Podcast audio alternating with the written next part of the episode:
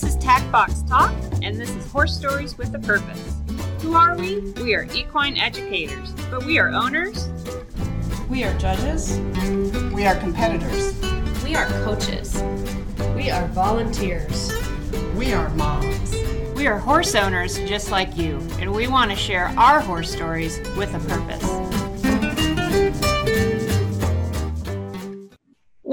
Extension Horse's Tack Box Talk series, Horse Stories with a Purpose. I'm your host, Dr. Kris Hiney with Oklahoma State University, and today's guests are Krishona Martinson from the University of Minnesota. Hello. And Sarah Mastellar, who is an assistant professor at Ohio State University, which is the ATI, the Agricultural Technical Institute in Wooster, Ohio. Did I get that right, Sarah? Yes, although we say Worcester. Worcester, okay. so, our topic today is actually going to be insect control. So, all of the fun biting, blood sucking insects that plague us in the summer.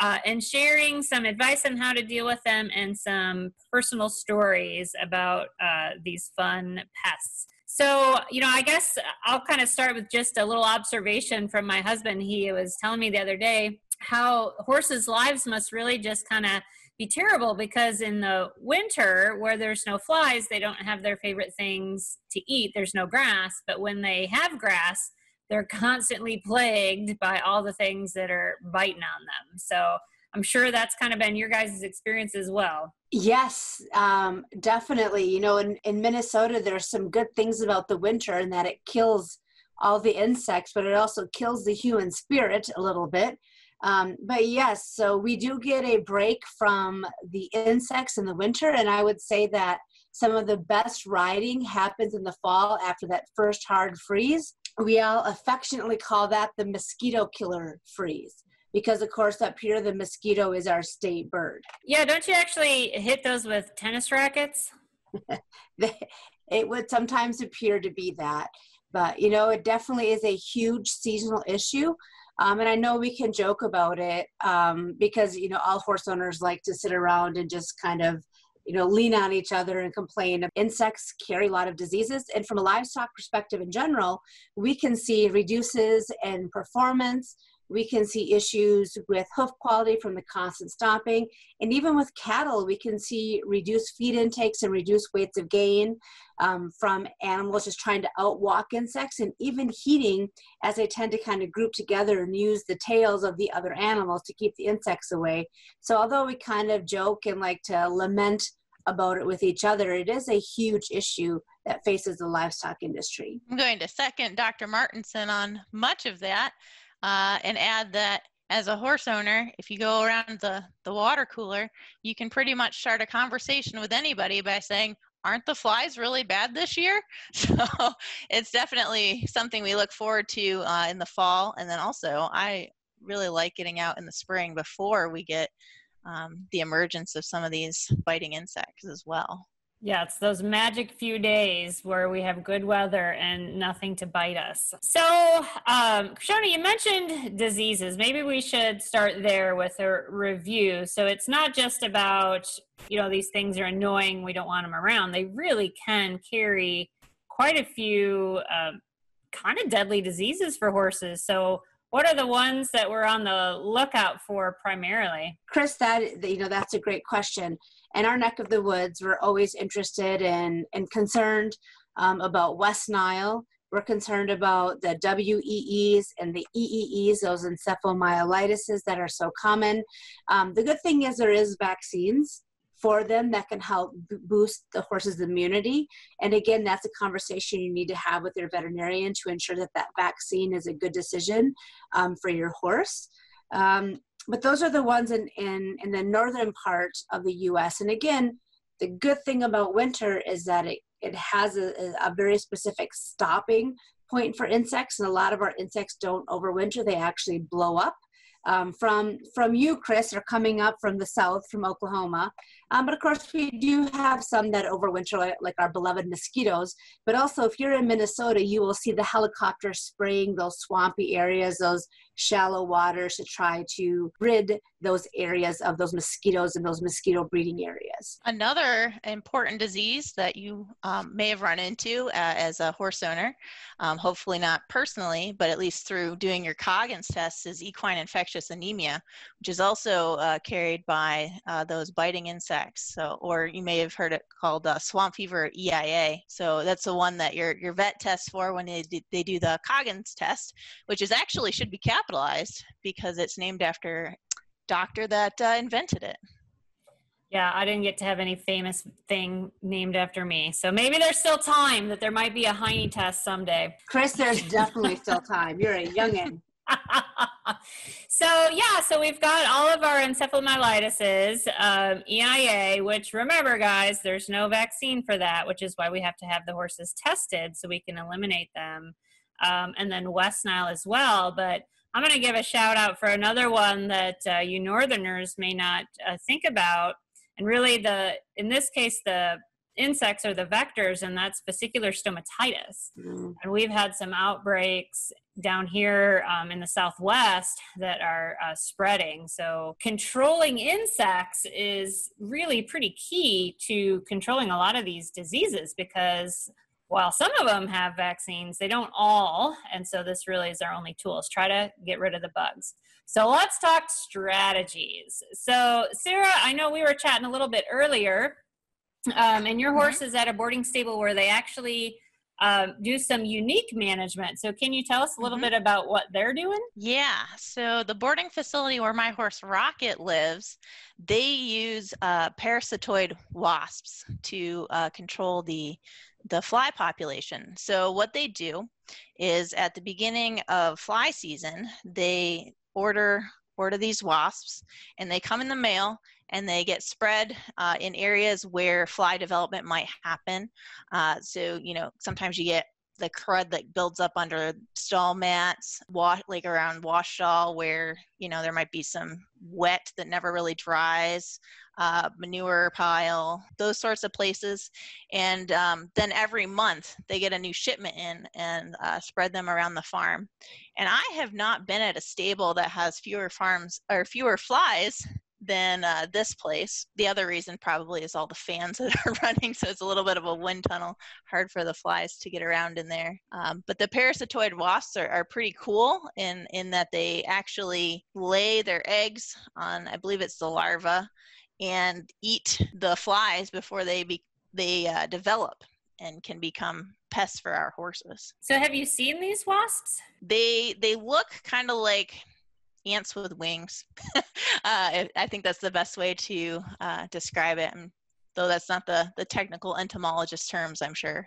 Eh, we're not entomologists here, so it's fine. so. so, so, Sarah, I have a question for you about that. Um, you know, if you want to start like a good debate on like social media, just mention, you know, the the parasitoid wasp and fly control, because I've always have been told that because flies can travel, most biting flies, biting insects can travel within a five mile radius. Although your farm may be using them and may doing a really good job of fly control by doing other management methods that I know we'll get into, if your farm that's one mile down the road does a horrible job and never removes their manure and has wet, icky bedding and standing water, that they really aren't as effective. So, do you feel that your horse facility is rather secluded? Or are there other farms around? And do those other farms do a good job of managing the flies? So it is it is relatively secluded. There are um, amish farms in the area with maybe a couple horses on a property apiece. Uh, but then right around that farm are hayfields which are fun to ride around, um, a housing development, which is less fun to ride around, um, and then a lot of crop fields. So corn. Um, we also have a lot of the Ohio Ag Research cropping operations around that area too, and horticulture. So they're not producing manure like horse farms or cattle farms or anything like that. Yeah, so I mean, I, I think they're a good option, but I think horse owners should really pay attention to the location. It sounds like it works awesome for your where you keep your horse. If individuals are listening to this and thinking about if those wasps are a good decision for them, I think that they need to look at their location and who borders them. And I think you should also be clear that these wasps do not sting or bite humans or the horses. So just because they're called wasps doesn't mean that they attack, you know, humans and horses. Yeah, I have to share my experiences with a, a different kind of wasp. Uh, and I had not actually met these guys until I moved south. So they weren't up north where I used to be. Um, and those are the horse guard wasps. Have you guys heard of those guys? No, we are not. We, you know, you, Kris, down in Oklahoma, you guys just have all the cool things. We do. We have the fun toys. So, um, the first year that we were out at our new property, I actually wasn't um, there. I was in Europe doing some horsemanship camps, and my husband, uh, I think he sent me a call or something and said, "There's these really big um, wasps buzzing around the horses," and you know, I'm away. And i thought well you know maybe they're bot flies but it was a little early for bot flies. So that's what i told them they were like well try to if you get around them smash them or whatever because we don't want those. But when I got home, um, I saw them. They're big. So these are big black and white wa- or black and yellow wasps, and they're super cool. So their their name, horse guard wasps. What they do is they prey on the tabanids. So the big horse flies, the big giant green-headed and black monsters. These uh, flies or these wasps rather will hover around the horse and just hang out there, hovering around, buzz, buzz, buzz. And then when the horsefly comes, they grab them and they fly away with them to feed their young. That is so cool. That is cool. Send some up here.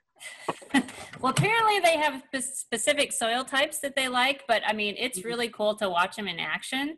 Uh, and they actually, once the the wasps get going and get active, you really start seeing a decrease in the uh, tabanid population. So, if you ever see one, don't kill them because they're your friends. You that's the bad thing with insects. The scary ones can be your friends, but they look so scary. You're you. It's hard to make that call. Well, you're gonna make it from now on. Okay. so let's talk um, about other fly control measures. I know, Sarah, you mentioned fans, and fans actually Mhm. can be a pretty good measure because not all of these guys are like really strong flyers. Mhm. So, have you had some more experiences with just how many fans or where they need to be to give the horses a break? Yeah, so I think ventilation in a horse stable is really important, uh, fly control or not. Uh, and um, this facility has a little bit of overhead hay storage, which cuts off or cuts down on some of the ventilation. So it's really imperative that we have that airflow. So we have like I don't even know what the technical term for these fans are, but they're they're they're big they're round. I used them growing up in our, our dairy farms as well, and, and I mean, you can stand in front of them; they they dry you just like that because they're so powerful. Um, create a bit of a, a wind tunnel, and that really just that moving air makes it really difficult for, or impossible for mosquitoes, and difficult for any other type of of uh, flies to get in there and and really um, do anything productive. So we got wasps, we got flies. Um, Krishona, I know you even did uh, a few research projects up in your neck of the woods with other fly control. So what else is in our toolbox? Yeah, I think you know Sarah hit on some of the the big ones, but um, I'll talk a little bit about the research. But I think we would. I'll be remiss if we didn't mention just good housekeeping. A lot of flies need soiled bedding, so manure. They need moisture, so leaky waters. You know, they need that moisture and soil bedding to complete their life cycle. So a lot of times, if you can keep that removed from a horse farm, which I know is a daily struggle, uh, that helps going a long way. So making sure that you don't have leaky waters. If you have soil bedding, that you're removing it once a day. Um, if you're composting your manure, you're actually composting, not just sitting it out to kind of rot and decay, which obviously attracts a lot of flies. Um, you know, if you have feed that gets wet, getting rid of that. If you have old tires that have been filled with water that are sitting out, or even buckets that were sitting out and collecting rainwater, make sure to dump them out and flip them over. So just those general housekeeping things can go a long way in um, reducing the fly population. But another thing that I think a lot of us horse owners use, and I'm sure Sarah and Chris, you've used these in the past or present, is just like fly barriers. So I think a lot of us use fly masks for our horses, either with or without ears. Um, but a couple years ago, we did a research project where we looked at horse um, behavior when we had applied different sprays. So we used a permethrin spray and a pyrethrin spray. Those are two of the main ingredients in different fly sprays that you can buy at any ag supply center. Um, we did a homemade citronella spray. And then we used leg bands. You can just Google them and buy them on Amazon. They're usually soaked in citronella that you attach to the horse's leg right above the hoof. And then we used um, just leggings. So the various, you know, leggings that we used. And obviously, the leg bands and the leggings really, really reduced fly stomping. So, you know, any of that behavior where horses are trying to remove the flies from their legs. And the homemade citronella did really a really good job of reducing the behaviors where the horses are putting their head back to their flank or their leg to remove the flies or that skin twitching or that tail swishing. So those are all what we call fly avoidance behaviors. So what our research showed is that, you know, put on the fly masks, put on the leg, put on the leg gear, um, and then, you know, use a spray and it really helps. In this case, of the sprays that we compared, the homemade citronella tended to work the best. So do you have that uh, recipe on your website now? I do. So essentially, um, yep. So if you Google University of Minnesota and fly control, you can see that we used um, white vinegar, Avon Skin So Soft, which is something you can use also to help repel insects with humans. Citronella oil that we actually had to go to Whole Foods to find. It can be hard to find, but Whole Foods carries it. And then just water. And that was our mixture, and the exact um, amounts and the rates are on our website that we used. Oh, very fun. You know, we did a we were trying to do a little study uh, here with some undergrads on some other fly control products, and we were looking at organic sprays. Unfortunately, we picked the one year where once we got our approval paperwork done, it was really windy and cloudy, and all the flies went away. So it wasn't as much fun to finish it up. So we never really completely finished it. But one of the funny observations that we had, there was one of the fly sprays, the horse just didn't like them. And we were using uh, yearlings, and there are at least two of them. When we would put that fly spray on them, they would throw themselves to the ground and roll to try to get it off. So we thought, well, there's probably not going to be a lot of people wanting to buy that one. wow, that is an odd behavior, Kris. Yeah, never made it into the research reports, but uh, casual observations. Yeah. So let me ask you, uh, both of you guys, on the fly. I have masks, another thing to add on the um, chemicals, if that's okay. Oh yeah, yeah. Go sprays. ahead. What else do you yeah. Got? Yeah, I think it's really important to try to identify what type of flies you have because some things work better on certain bugs than other things. So trying to identify that, and that can also help you figure out if you want to do trapping, what types of things are going to work for trapping. And then uh, back to fly barriers, depending on what species you have, uh, different fly barriers will actually work differently or maybe better or worse. Or if you have stripes, that affects some species and not others. So go ahead with your um, fly mask question. Oh yeah, so no, that's a good point. Um, so some of those fly sheets and that they have the fun zebra designs now because the the stripes for whatever reason for flies uh, kind of dazzle their brains, I guess. See all kinds of fun products out there these days. And Kris, I will just add that Sarah makes a really good point that um, in Minnesota, the most common flies that we have are the stable flies. So they're just the little black ones that you see kind of everywhere. And um, I guess fortunately for our study, our horse facility is next to our swine and dairy facility. So we did not have a shortage of flies. Um, but I, I, can see where you know weather definitely impacts it. Um, rain, cloud, high winds, um, cooler temperatures, especially in Minnesota. We get in the fall, they tend to get kind of frozen in the morning, then they kind of come back to life in the afternoon as it warms up. So there's all different things that these flies go through. So yes, definitely knowing the flies that you have is important. Yeah, for us, um, you know, the ones that I deal with now more than I used to are the horn flies because they're found so much on cattle. Um, and obviously in Oklahoma, we have a lot of cattle pastures. Um, and so cattle and horses are together quite a bit. So you do see a lot of those horn flies um, that like to either sit right on their top line or on their belly. Mm. And they can be really irritating, also biting, um, and can can take a fair amount of blood with them with how many that can accumulate on the animals. Uh, so in ohio here or at least where my horse is there hasn't been as many stable flies thanks to uh, the use of those parasitoid wasps and where the facility is located.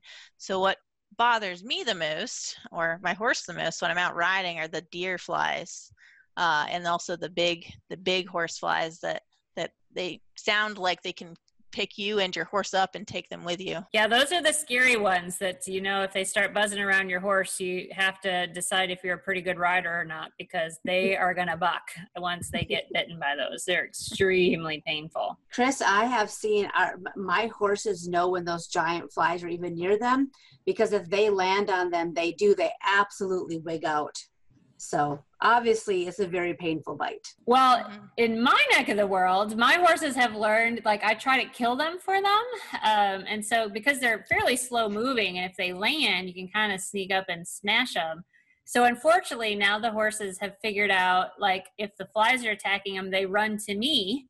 So now I have bucky kicky horses that are coming to me for help, and then the the bugs can get on you and bite you too. So it's really not an ideal situation. That sounds like that sounds like you should video that, Kris, and share Me running away from the flies. Yes. so, all right, gonna, I'm going to ask this fly mask question. So it's a super practical question uh, because obviously when we were talking about fly masks, fly sheets, the the leggings, and not like the leggings from the 80s when we wore leg warmers, but the little mesh leggings that go on horses, uh, they have to stay on to work.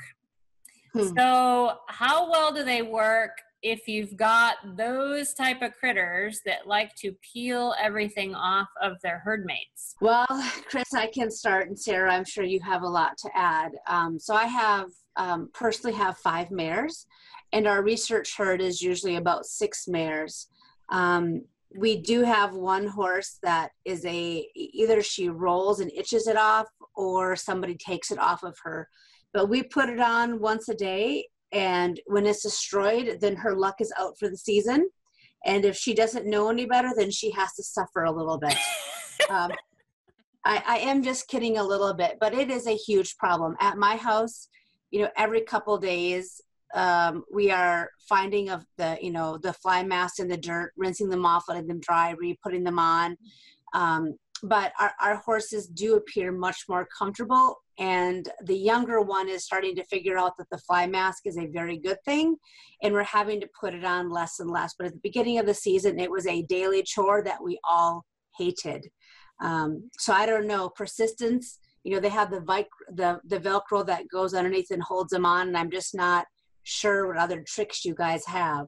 Um, I have noticed that you know they come in a variety of sizes now. I have a smaller quarter horse mare, and she actually fits a cob size fly mask better. Um, so again, I think pay attention to the sizing because um, a little bit of a snugger fit still gives them plenty of space, but yet it seems to be a little bit harder for the horses to get them off. No, that's going to advice to check the fit. Sarah, what else do you have? I was gonna second fit, so I was gonna say fit, fit, fit um, is really key. And if you can make sure that it's going to be comfortable for the horse, uh, for example, you don't want mud or you know dried bits of gunk and stuff underneath those those bits, um, either fly sheet or mask or or your leggings that are going to rub the horse. So even if you get them to stay on, you really do need to take them off and check underneath and make sure you're not developing anything like sores or or any like hiding an injury or something like that is really important to check. Yeah, it'd be and similar to our like blanket advice in the winter. You just can't blanket mm-hmm. them and forget about it. You got to check underneath because you might be missing something rather important. Exactly.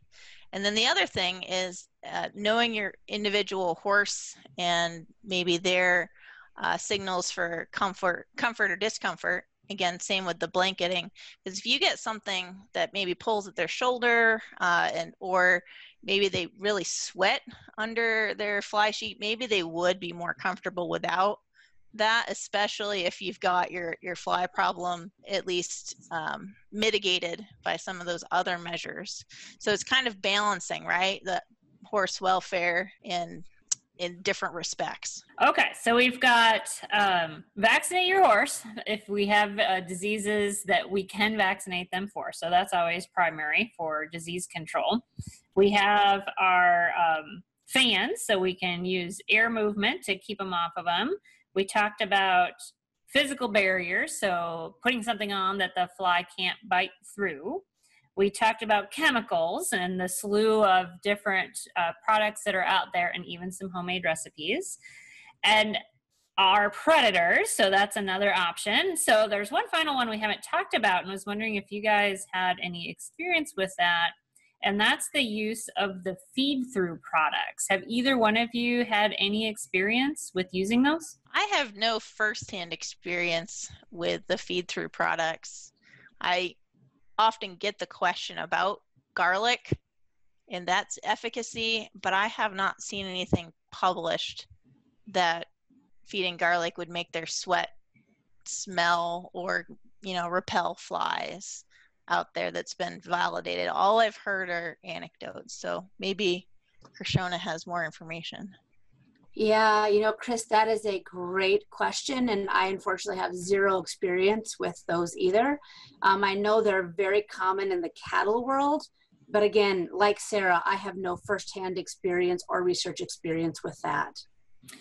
Well, you're killing me. I don't either. So I'm going to have to find somebody that's actually uh, used them. So we use all the other methods, but I've never never tried those. Well, and Kris, I would just like to add to your summary, which I think was perfect, is just that importance of good housekeeping. It, you really have to be good about you know picking out your stalls watching for wet areas tipping over those buckets watching for tires um, that good housekeeping goes a long long way and then also, I have found some great fly spray recommendations from my farrier because obviously she does not want to be trimming feet and battling flies and making it take twice as hard and be hard on her body. So I think, you know, trusting other horse owners or especially farriers, anybody working with the horse's feet, they tend to have really great recommendations when it comes to fly control because they are living that every single day. I will give a shout out for the farriers that they do know good fly sprays, but they prefer you not to apply the fly spray onto them. yeah. Yes, Kris, that is excellent advice. I think sometimes we get carried away. and we wouldn't want to be fly sprayed that many times a day. That surely can't be good for them. So uh, apply it prior to their visit. That's kind of the, the big tip there. Well, and even um, I, I, I will ask my farrier. I, I just give her the spray bottle and I say, "Here you go. You know, you spray where and how much you want because you're the one coming into direct contact with it." And I just give her the reins when it comes to to my trimming and shoeing days. Good advice. Uh, any other last tips or any other um, personal experiences that you guys have had with battling our flies during our summer months? I will share a little anecdote about how much I really hate horse flies. So I used to have uh, this off the track thoroughbred mare, uh, Joyster, and we would go trail riding, and, and toward the end of our trail ride, our fly spray had sweated off or or however, and um, we'd be in the Rod and Gun Club, and part of the Rod and Gun Club had this nice fishing pond. So we'd take go to the pond and stand on the bank in the nice shade, uh, and every so often you'd hear up come one of those uh, big horse flies. So I'd try to make like Harry Potter and, and a seeker and snitch the the horse fly out of the air I was younger and a little bit more athletic at this point, uh, and then take the the fly and throw it into the pond, and the bass would come up and eat it, and they thought that was the best best thing. And I was like, "Take that, you horsefly!" That had to been very satisfying. it was like the the fish got food, my horse didn't get bit. Yeah, so then I have reduced or controlled the fly population. Sarah, ever so slightly Sarah, I never knew you such a sketchy past. I love it. So we have you participated in any other Quidditch matches, Sarah? I have not. If they made it on horseback, I'd probably more, be more likely to do Ah, that. new sport. Yeah. Well, I really appreciate your guys' time today and uh, just kind of sharing some tips and tricks for trying to deal with uh, our biting insect population. And there's probably not a, a one answer fits all. We have to use a, a multitude of different approaches if we really want to provide relief for both ourselves and our horses um, over the summer months. Thank Well, you thanks so much for having having us. us.